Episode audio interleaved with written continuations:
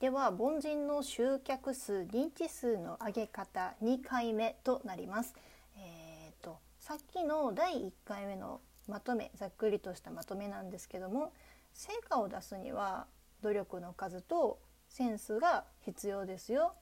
ていうことを先ほどはお伝えさせていただきました。また、えー、ここで言うセンスっていうのは生まれ持った才能のことではなくって、えー、適切に今は何をするべきなのか何が必要なのかっていうことを認識して、えー、適切な行動と判断を行うこれもセンスですよ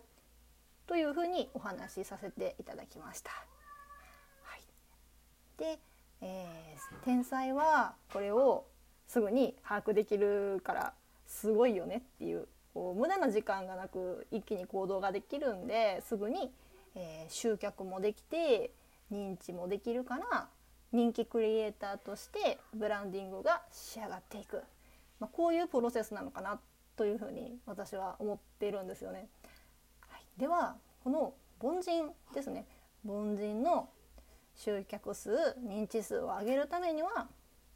実績を積み重ねましょうねっていうことを最後に先ほどは示させてもらってるんですよね。で先ほど終わりかけに私は1,000円のアイコン安い案こアイ、えー、案件でも実績になるから受けるべきだっていうふうに私はお伝えさせていただきました。ただあの闇雲にね数を重ねればいいんやっていうわけではないんですよそういうふうに伝えたいわけではないんです。1,000円のアイコンを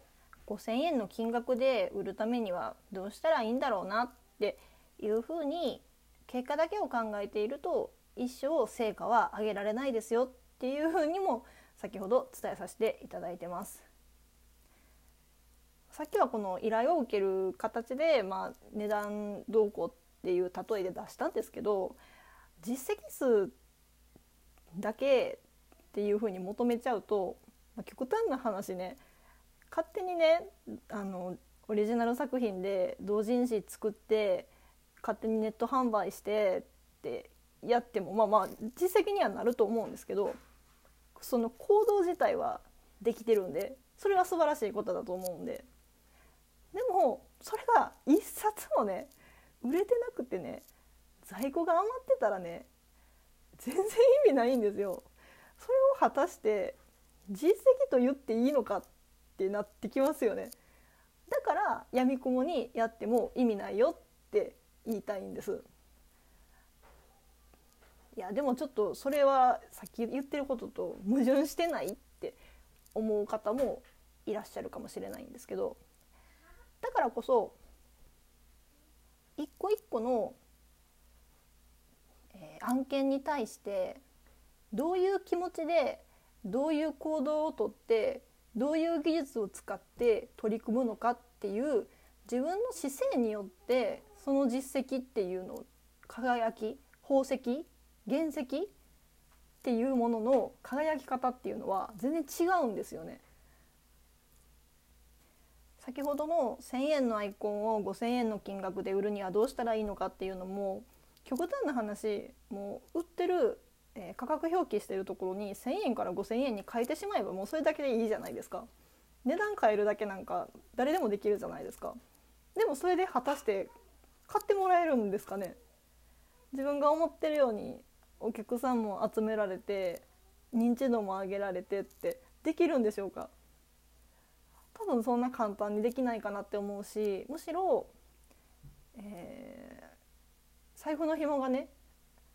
あのすごい細なんていうのか狭い人緩くない人にとって1,000円から5,000円に変わったアイコンって手を出すんでしょうか。同じ1,000円の値段で別の作家さんを探すんじゃないでしょうか。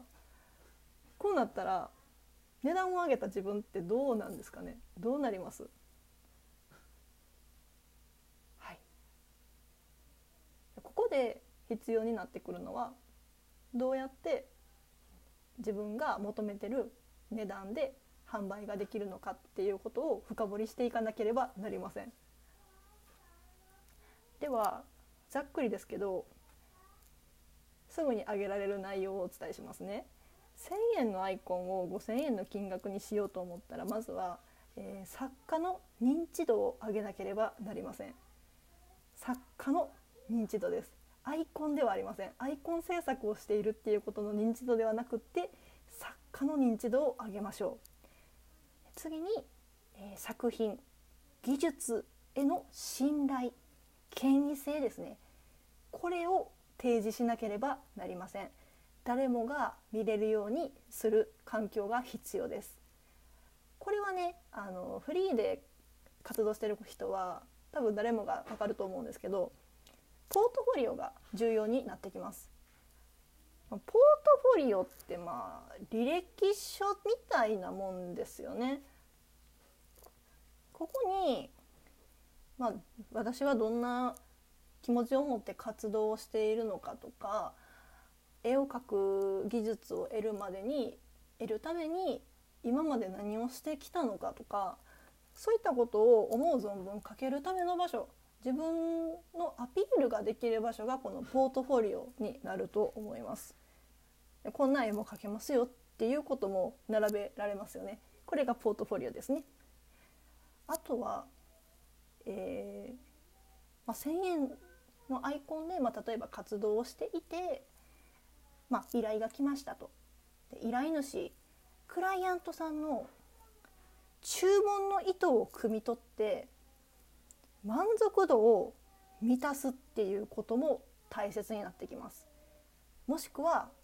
え、それ以上ですね満足度以上マックス以上にすることによってえー、ここでも作家への信頼度が増します。でそしたらこの一度受けたクライアントっていうのはリピーターになる可能性があるんですよね。リピーターっていうとまた、えー、同じ注文者さんがまた依頼をしてくれる状態これをリピーターで大事なお客さんですねこれってね。で、まあ、こうなるとねうんまあ、もしかしたらね1,000円で安かったからまたこの人に頼もうって思ってくれてる人もいるかもしれないんですけどえー、っとねあなただからあなたのやり取りがすごい気持ちよかったからちょっとまた頼みに来たって言ってくれる人もいらっしゃいます。でってなった時に技術量がもしあじゃあこの依頼の内容ですとちょっと前回よりもお値段上がるんですけどどうですかねっていう話してもあ大丈夫よもうじゃあその値段でやってくれるってそのまますんなり通る場合もあるんですよね。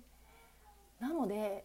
今挙げました作家の認知と作品技術への信頼権威性、えー、クライアントの注文の意図を汲み取り満足度を満たすかそれ以上にする、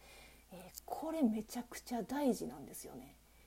どうですか？1,000円から5,000円に値段上げるためだけに必要なプロセスこんなにあるんですよ。これ1回で考えれました？思いつきました？今。めちゃくちゃ大事なんですよね。でもねこの目的1,000円から5,000円に変えたいとしか考えていない人はここまではよう考えれないと思います。でも私が今これ言ったみたいに今言って聞いて知ってもらえたじゃないですか。これによって、まあ、一つ情報を得れたわけですよね。ってなってくるとあじゃあこうやっていけばいいんだなまずはポートフォリオから作ってみたらいいのかなとかっていうやるべきことっていうのが見えてきますよね。これがね凡人にとって必要なことなんですよ。ちょっと抽象的なんですけど目的を明確にしてその目的を達成するために何が必要なのかっていう細分化がめちゃくちゃ大事なんですね。なので、えー、タイトルの「凡人の集客数認知数の上げ方の答え」になります。これは実績を積み重ねて発表できる作品を増やすのはもちろんなんですけども適切な情報を取り入れて活用するっていうことも重要な上げ方となってきます。えー、これね、はい、今まで話してきたこと、えー、特に専門用語は使っていないつもりなんですけれども全てマーケティングに関係する内容になってます。どうでしたか？あの結構納得できる部分は多かったんじゃないかなと思うんです。やるべきこと必要なこと確かにそうだなって思っていただけませんでしたか？私はねこの